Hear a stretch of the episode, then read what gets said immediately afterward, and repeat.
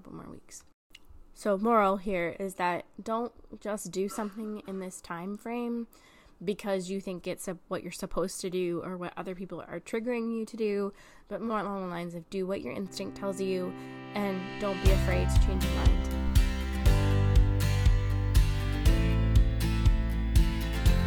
Hey, Mama, are you in your third trimester and starting to freak out about the postpartum period? We'll take a deep breath and welcome to the New Mom Naturopath Podcast. I'm your host, Dr. Kaylin Galloway, a naturopathic physician and a fellow mom who's been in your shoes. From mindset techniques to holistic strategies for your health, we'll empower you to navigate motherhood with confidence and vitality. So grab a comforting cup of tea, or who are we kidding, coffee, and let's dive in to this incredible chapter of your life.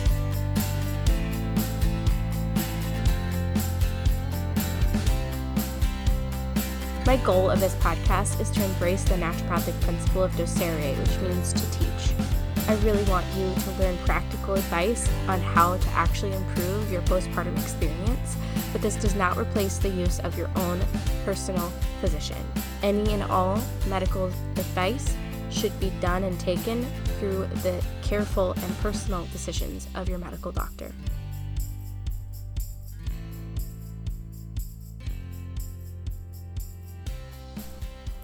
Have you checked out my free resource, Preparing for Postpartum? A 12 question guide to help couples prepare for postpartum by having open communication and addressing problems before they happen.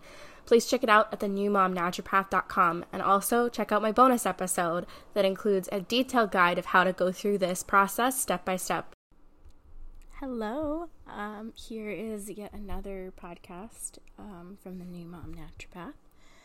Today, I really want to talk to you about things that I would have done differently in postpartum as someone who is part of the naturopathic field. And I, t- I say all these with the mindset of the fact that there is zero chance that your postpartum period is going to be perfect. There is zero chance that it's going to be anywhere near what you thought it was going to be because life is crazy with the baby. And so some of these I think like, oh, I could have made more of an effort, but at the same time, I still think that it is perfectly acceptable that you don't do some of these, and these are kind of just my opinions. So without further, further ado, I'm just going to go through the list here. The first one would be go for more walks. I live on the fifth floor of an apartment, it's like an elevator ride, a lot of walking. it's not really that challenging. But when you have a baby to pack all the things, it's just really hard to make the commitment to get outside every day. And so I think I wish I had made more of a routine out of getting outside, especially in the first couple hours of the day, to really get my body into that circadian rhythm, help my child get into the circadian rhythm.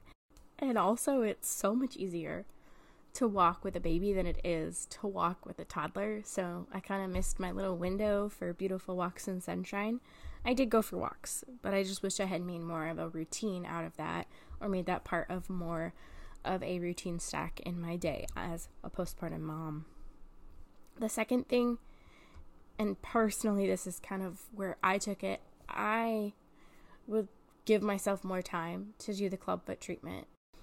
I would make a priority to just kind of get rid of the outside pressures of what I was supposed to do in the moment. And whether you're going through any sort of treatment for your child, whether you're dealing with the normal everyday struggles of postpartum, it's, you know, it's, there's so much time that you spend worrying about what other people are going to think that you just go for it. And even I knew with the research that I had that, you know, two weeks, a month, you know, weren't wasn't really going to make that much of a difference. I say this also cautiously because there is something to be said about starting the treatment, so the foreignness or the unfamiliarity or the uncertainty that comes with starting a treatment and not knowing how it's going to change your child and what it's going to do for your family. So there are positives to having it early and getting it done quickly. But then also it probably would have been fine if I'd waited a couple more weeks.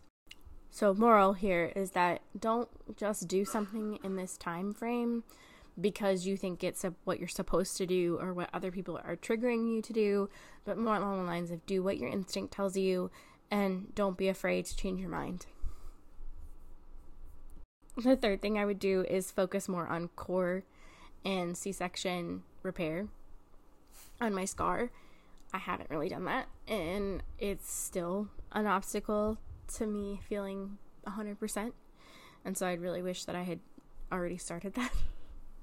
yeah, I really wish that that had already been something that I had completed and focused on because it never gets easier to do.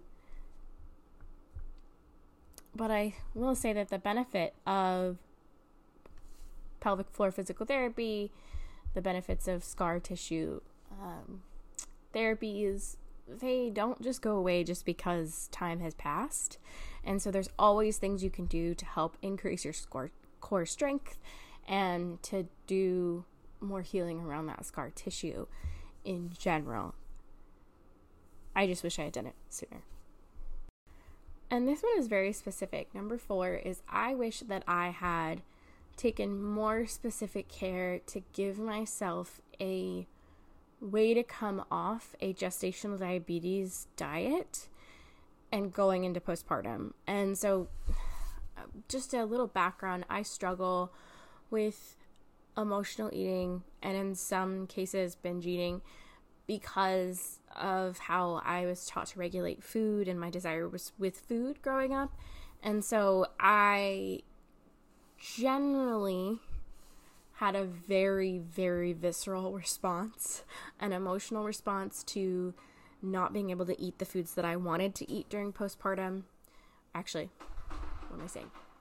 During pregnancy. And so during postpartum, I gave myself liberties that I generally, they're not bad. I didn't do anything like terrible, but I kind of wish I had given myself a way to step down into a normal diet instead of just going to a normal diet and using that time frame to set really good foundational patterns so that I could have had a more healthy foundation for my diet moving forward. And I my diet's not bad. I don't I don't really feel like I'm doing anything wrong per se, but I do I did get a lot of cravings and so I let myself have those cravings and then also didn't feel good after, so I kind of wish I had given myself the ability to slowly integrate back to a normal way of eating for myself and not felt guilty that I wanted the things that I wanted, like ice cream and candy and chocolate and a waffle. So yeah. That was the that was the big challenge. And then the last thing I wish I had created a way to see friends better in postpartum is really easy to isolate yourself. It's really easy to just stay home because it's a lot of work to leave, it's a lot of work to get out of the house and to do things. So I wish I had created a schedule for people to visit. Now, that being said, my son was born in May of 2021, so visiting other people in my state was not necessarily very easily accomplished. So it wasn't as if this was very even realistic for myself to have as a goal during that time frame in our world. And so I say this kind of like, yeah, it would have been really nice and I would have totally done that had we had a baby at a different time. But, you know, I wasn't in charge of that one. So, there you go.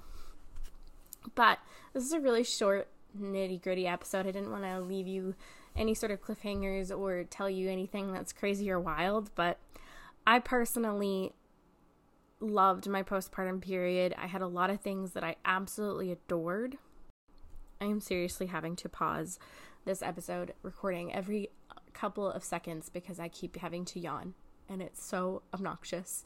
Anyway, my postpartum period was beautiful because it was filled with snuggles and a lot of challenges that I didn't think were going to be beneficial at all. Like the clubfoot experience was horrific in a lot of ways, but I learned things about my strength and my character and my son's strength and his character far better than if I hadn't had that experience. And so even looking back at the challenges that I was faced with, it still was beautiful.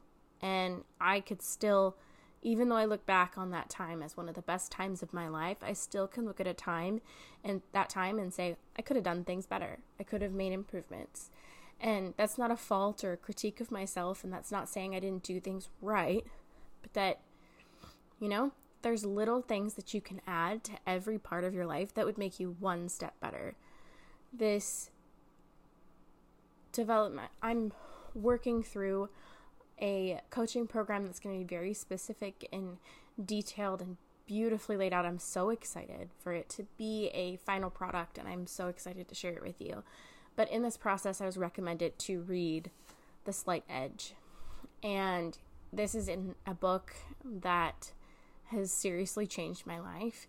But the idea behind it is that your progress and your ability to keep going is being able to change the minute little details of things and to help people to, or help yourself to be persistent in the small little changes every day. And so when I look back, I, I see, wow, these are the small little changes that I could have made that would have made it even better, potentially.